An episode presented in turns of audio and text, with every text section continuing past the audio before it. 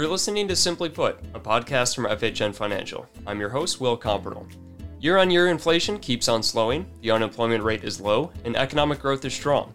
Does this mean a so called soft landing is on the way? Our guest today will be Chris Low, Chief Economist with FHN Financial, who will share his views on the likelihood that inflation comes under control without the economy slipping into a recession. We'll also give a quick market update on what's driving financial markets now and what you should look out for in the weeks and months ahead. Stay tuned.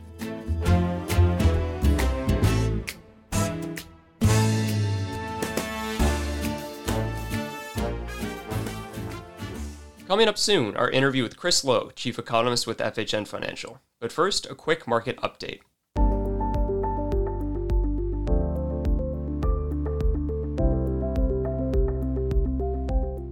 The Fed hiked 25 basis points this week, as expected, with no new economic or rate projections this meeting, the focus was on the wording of the FOMC statement and Chair Powell's press conference.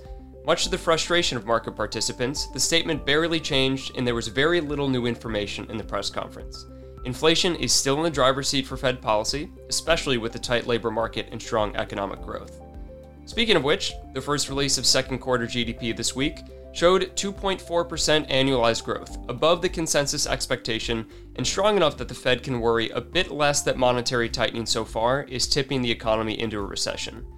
The June PCE data showed core PCE inflation rose 0.2%, equally encouraging as the June CPI, but at the risk of sounding like a broken record, this is only one month of data. We've seen head fakes before, and the Fed needs to see persistent improvement before any plan for rate cuts. Treasury yields have bounced back after a bond rally earlier this month. 10s pushed through 4% this week, and 2s are back above 4.9%. The market reaction to the FOMC and important data the second half of this week has been a little shaky so far. We think it will take until early next week for markets to settle down. Market expectations currently show about 50 50 odds for an additional rate hike sometime this year. Not entirely consistent with the Fed's last dot plot, but still accepting the Fed's messaging that meetings in the future are live. That's all for the market update this time. Now, our interview with Chris Low.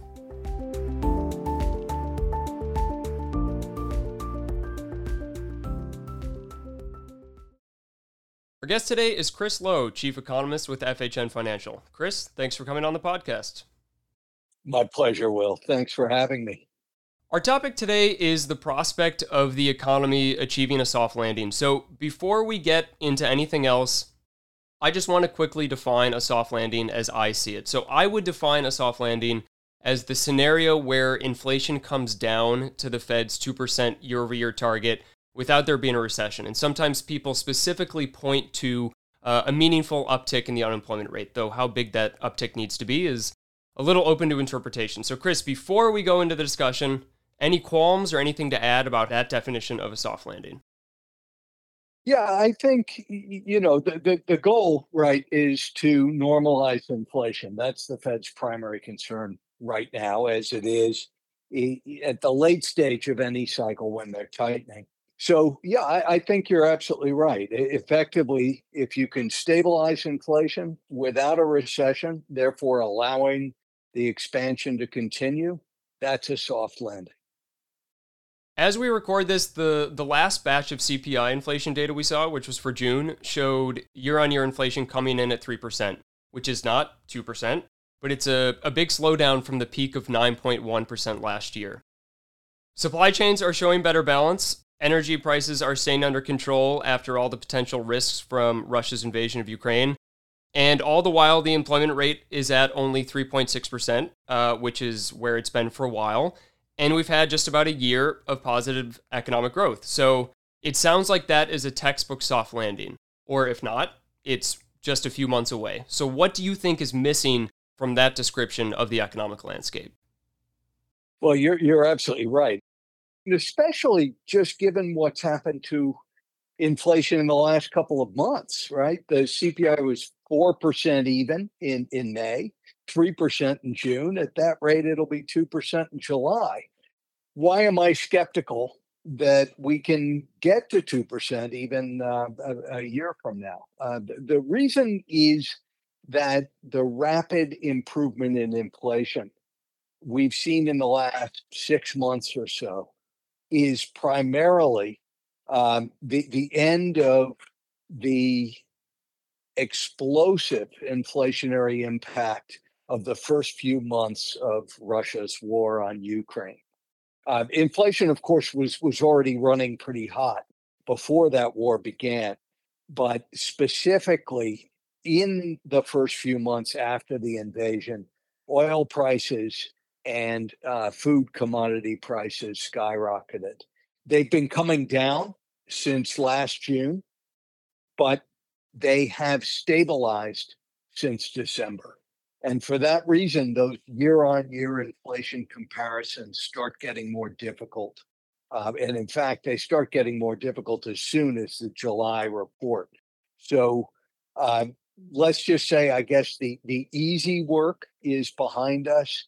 And what now becomes the more challenging work on inflation is, is pulling down the cyclical uh, components, things like rent, things like uh, uh, wage heavy services that um, are, are in part running hot because the economy is tight and labor's hard to find. And we've had a few years of solid income growth. I think it's helpful to look at these stickier components of inflation, or the cyclical ones, as you call them, because that's the inflation that's left over once all the other imbalances in the economy, like rising energy prices or supply chain bottlenecks, normalize. And to understand the stickier parts of inflation, it's helpful to specifically look at the labor market because it is at the heart of how the Fed views inflation. The Fed really thinks that the strong labor market right now is reinforcing high inflation. And that's where they get this emphasis on what they call the supercore, or services prices excluding energy and shelter. And for those who aren't totally familiar with the terminology, a good is something like your iPhone or a piece of furniture, and a service is something like your insurance salesman or your daycare provider. And the thinking is that the primary operating cost for service providers is the cost of labor, wages. And wages are not flexible, they're sticky. They don't change as quickly as the price for a gallon of gasoline or even consumer goods, where retailers can stick a discount sticker on the shelves when demand goes down or they order too much for the holiday season. So, the supercore inflation means that wage increases are closely tied to the consumer prices for these categories. When the labor market is strong and employers are competing for scarce workers, this keeps wage pressures elevated and that gets passed on to consumer prices. Chris, do you agree with the Fed's understanding that underlying inflation can only come down if the super core meaningfully slows down? I think it makes a certain amount of sense. Consider just one industry where there have been particular labor shortages uh, restaurants. In restaurants, uh, we, we not only have seen rapid wage gains because companies are competing for scarce workers, but we've also seen really rapid inflation. It's it's one of the bigger contributors to the CPI in the past year. When you compare what it costs to eat out relative to cooking for yourself, inflation for food away from home has gone up a ton more than inflation for food at home. So th- there is some empirical evidence, even in just the last couple of years, that it makes sense to worry about wages. I, I, I do think it is possible for inflation to come down anyway. But uh, I, I also think it's really important to remember that when the Fed dismantles inflation, that they don't ignore all the other pieces. They are still watching them. And uh, Chair Powell gave a, a, speech last year where he talked about why they took uh, the PCE deflator apart and and drilled down to the supercore and it was because they have a pretty good sense for what the other pieces are going to do. Uh, one of the things i'm a little worried about is that not all of those other pieces are behaving as well as the fed anticipated. Uh, just to give one example uh, goods prices excluding food and energy they figured would fall back on the long term average, which is about zero. They don't rise in price. But in fact, uh, they are still rising in price. in part because the whole world is decoupling from China. Uh, they're they're moving their or diversifying their suppliers to other markets, and that's proving to be expensive, uh, keeping at least a little upward pressure on those goods prices. I think that's a that's a really good point. That the uh, the reliance that the Fed has on its super core inflation, um, where where you get to, to the center and, and things are tied to the strength of the labor market, it's under the assumption that food and energy and supply chain imbalances that everything zeroes out and improves. But of course, uh, if if that doesn't happen, there's an upside risk. Um, I I kind of want to push back on the other assumption though, which is the connection to the labor market that the supercore has. Um, so, you know, this idea of services being primarily driven, uh, operating costs for, for services being primarily driven by the cost of labor. Um, if you look at the components of things in the services category, I think the better title for it is not goods, uh, because it, it really just encompasses so many components um, that that aren't all that similar. And so I'm just going to give some examples of, of how I think the wage, uh, the, the kind of idea that it is primarily wage driven is not as strong as the Fed is really leaning on. And I think this could show some uh, inflation improvement without um, necessarily causing the labor market to, to need, uh, you know, significant weakening. So the first example is airfares. So this is included in services. Um, but airfares, we've seen those prices fluctuate not because the wages of pilots or flight attendants, but it's more closely tied to jet fuel.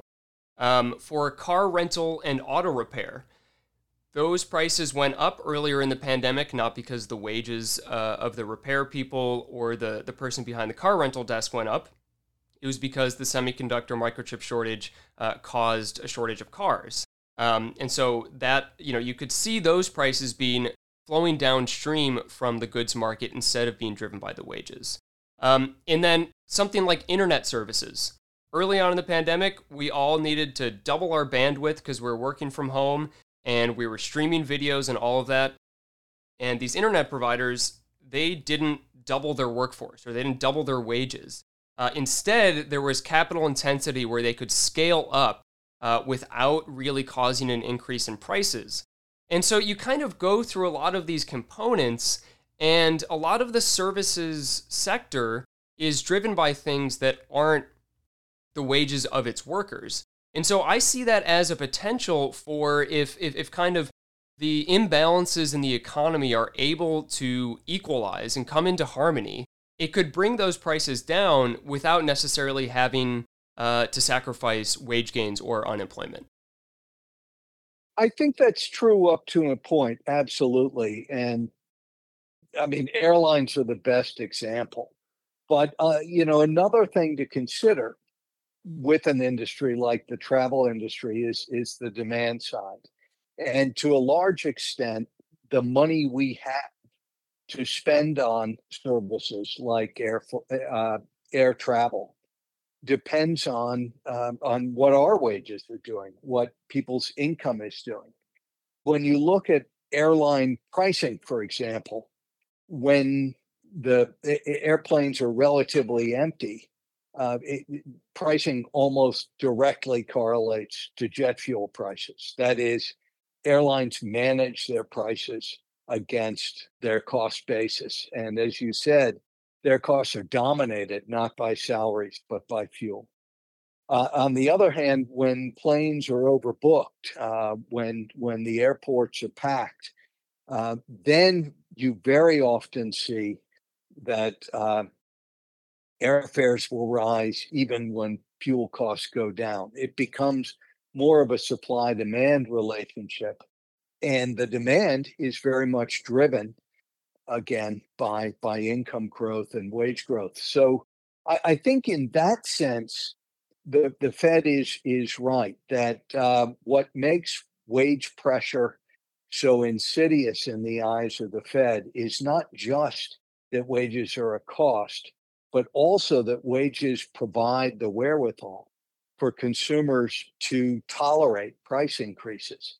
Um, if they don't have income growth and prices rise, eventually they're going to cut back, and companies will find that their revenue actually drops when they raise prices because they start chasing customers away.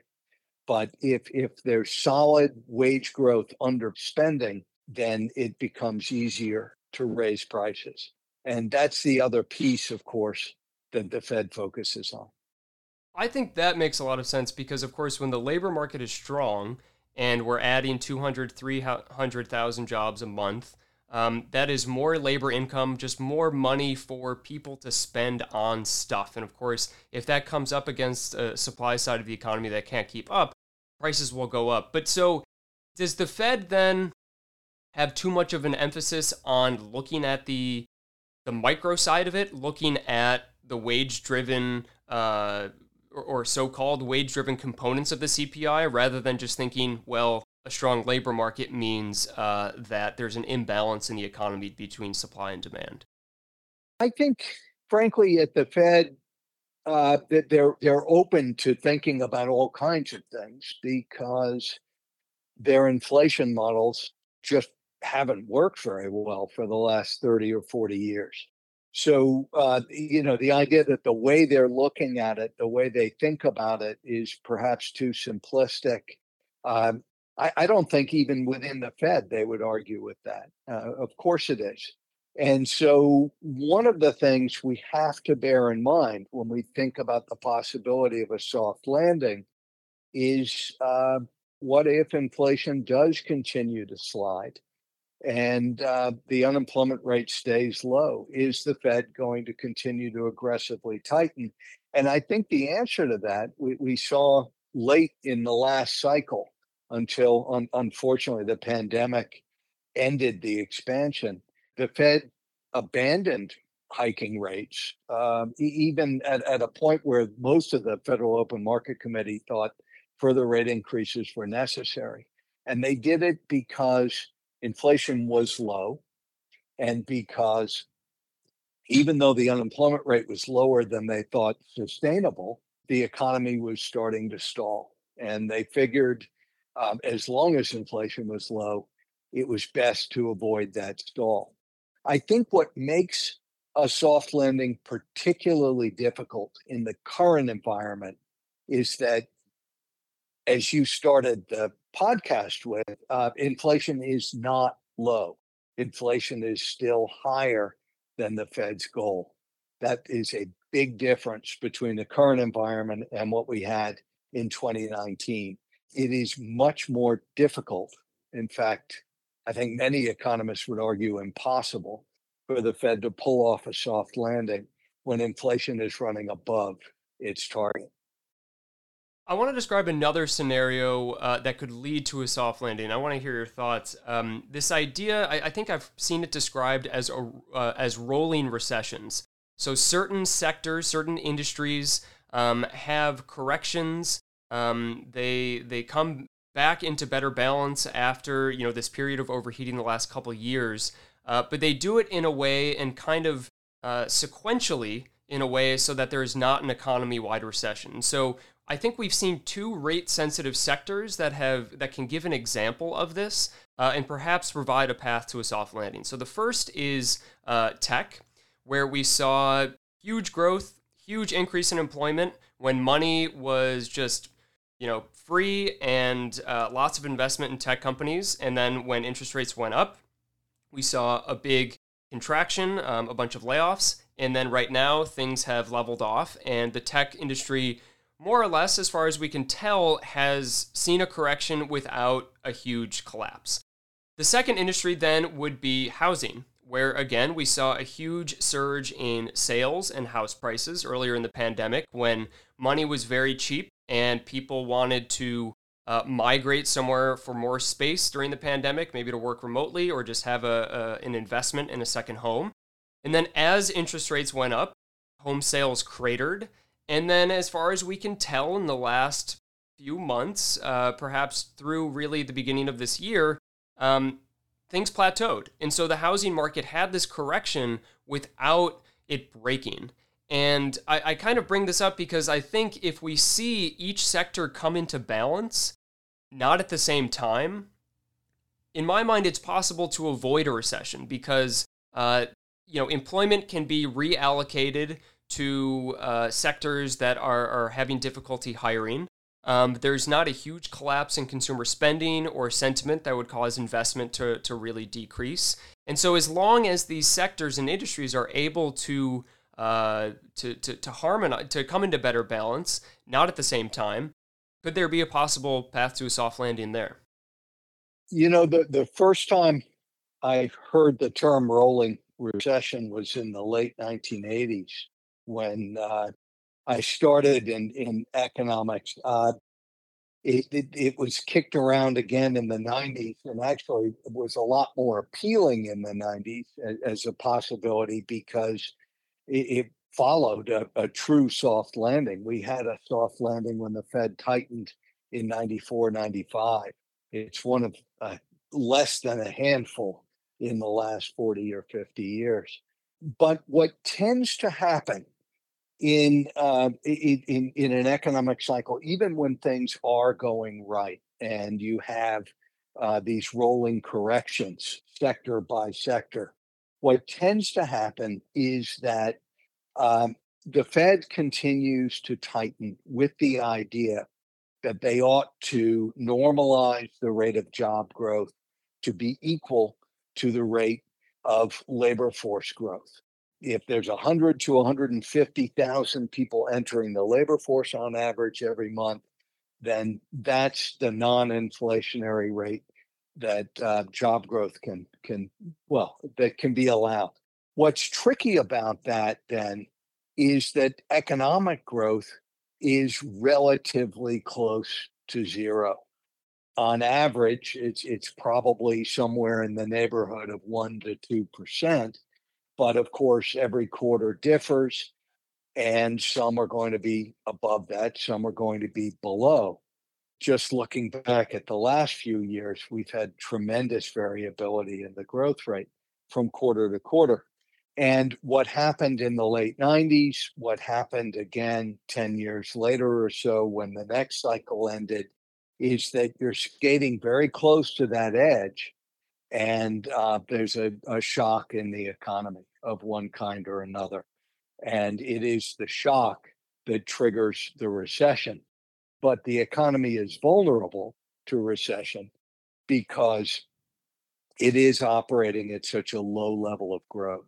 Once you tip over and growth goes from positive to negative, even if it is a shock, even if it is something that ought to wear off fairly quickly, what happens is that companies begin resizing their workforces. They let people go. And then it becomes self reinforcing for a time. That's what causes the recession to become more widespread. And even those sectors that may have already corrected, they could very easily correct again. Um, I don't see anything right now in the data suggesting that a recession is imminent. In fact, the leading indicators look a lot clearer now. Uh, that there's less to worry about than there was six months ago. So I'm pretty optimistic about growth continuing for a time. But it, it rolling recession is one of those things that um, we, we've seen the economy approaching one. We've seen rolling corrections before, but it always seems as if when economic growth is slow, there's some catalyst that comes along and transforms a rolling recession into a real one that's economy wide. I do agree that the, the fundamental economic statistics right now are not pointing to a recession uh, anytime soon. Um, I, I will say in, in your last forecast write up, uh, which was in May, I won't hold you to it. You can um, correct anything I say here because uh, I'm sure there have been updates. Um, but your your main thinking was that a mild recession was going to happen instead of a soft landing because the Fed would engineer it. The Fed would need it uh, in order to uh, bring inflation down. And that's when their job is done, is when they restore price stability. But you did give a non zero probability to a soft landing. So, what do you think uh, are the needed conditions for this to actually happen, even if it's not the most likely scenario? Well, as I said, it would be extraordinary if we could pull one off uh, because the Fed is still trying to uh, manage inflation lower than it is at the moment. So, as long as their focus is on uh, keeping policy tight and causing growth to slow, uh, and in fact, based on all of the communication from the last Fed FOMC, uh, the, the goal is is to boost the unemployment rate. Um, soft landing, I think, is is is a very low probability, but it is possible, and it's possible primarily if inflation stabilizes and the Fed abandons trying to push the unemployment rate higher. Uh, as I said, I, I, don't think that's entirely far fetched. Uh, it, it is consistent with the way the Fed has behaved in the past. Uh, I think it could happen again. But the first ingredient is absolutely necessary, and that is inflation has to come down to 2% or lower. For the last couple of years, we've seen very few moments where market expectations seem to be in line with Fed communication, with economist consensus, all of that. Um, so, right now, uh, in the middle of July, as we record this, we, we still see this divergence between the Fed's last dot plot in June um, and market expectations for, for rates. Um, I think there is also then a, a difference between market expectations and your forecast. So, what do you think is then the most important message for investors the rest of this year, uh, based on how you see the economy and rates playing out? I think we're, we're, we're definitely in the end game in terms of tightening. That is, we're we're getting close to the peak level of interest rates. I don't think we're there yet.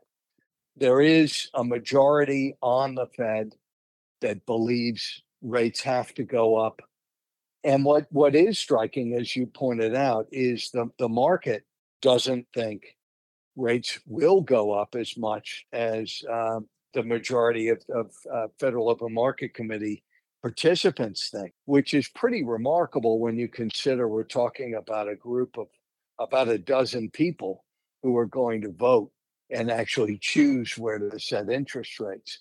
They, they don't necessarily consult with the market before making that choice. So I, I would think as an investor, for a starting point, what the Fed says tends to be uh, more useful than what the market says about where the peak in interest rates is going to be. I, I would add to that, though, that uh, you can also look at the Fed's interest rate forecasts over time. How has their thinking evolved and why has it evolved? And what, what's most striking to me looking back over the last two years is that the Fed's sense of where the terminal rate would be, the peak level of the federal funds rate, uh, it, it, has increased in every single one of uh, the Fed's quarterly estimates, except the one at the meeting that just happened to be a week after those big bank collapses in uh, late March. But other than that one meeting, uh, they've increased it every time. And the reason they increased it every time is that they went into the meeting and saw that the uh, financial response they expected from the tightening they'd done so far proved to be elusive. In other words, they hiked rates. They thought growth would slow by a certain amount. They thought unemployment would rise by a certain amount, and it didn't happen. And that was the story quarter after quarter for the last couple of years. So, with that in mind, I think if anything, the risk is they'll tighten more than they're currently saying, because even now the economy is reaccelerating the unemployment rate is holding at 3.6%, which is, is where it was in March when they started tightening. Their goal is four and a half. Uh, and GDP growth is, uh, you know, we're putting in a solid 2% performance in the first half, and it could end up being even better than that, particularly once all the revisions are in. Their uh, target at the beginning of this year was a little less than half a percent. So, again, as long as the economy outperforms, given what they thought it would do in response to tightening, that tells me they're going to reach for more, not less. Chris Low, thank you for coming on the podcast. Thank you, Will. It was a pleasure.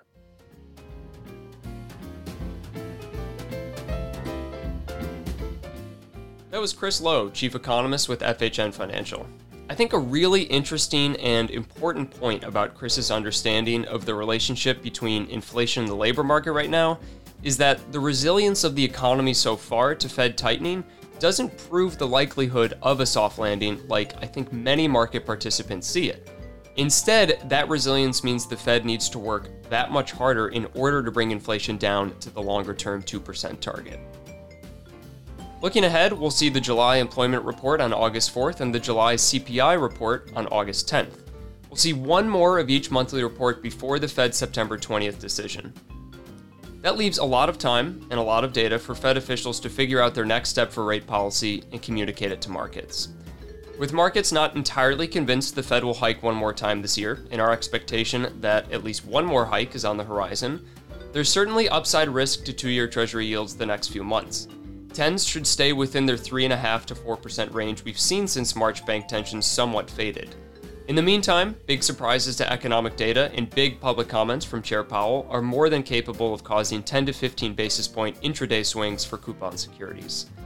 As the end of the cycle comes closer, the important focus will shift to the terminal rate, how long the Fed holds rates there, and then how quickly they start cutting rates. That's all for today's episode. Thanks again for listening. I'm Will Compernolle, macro strategist with FHN Financial. This episode was edited by Bill Stanfield. Don't forget to like and subscribe to Simply Put wherever you get your podcasts. Email simplyput at fhnfinancial.com with any questions, comments, or concerns.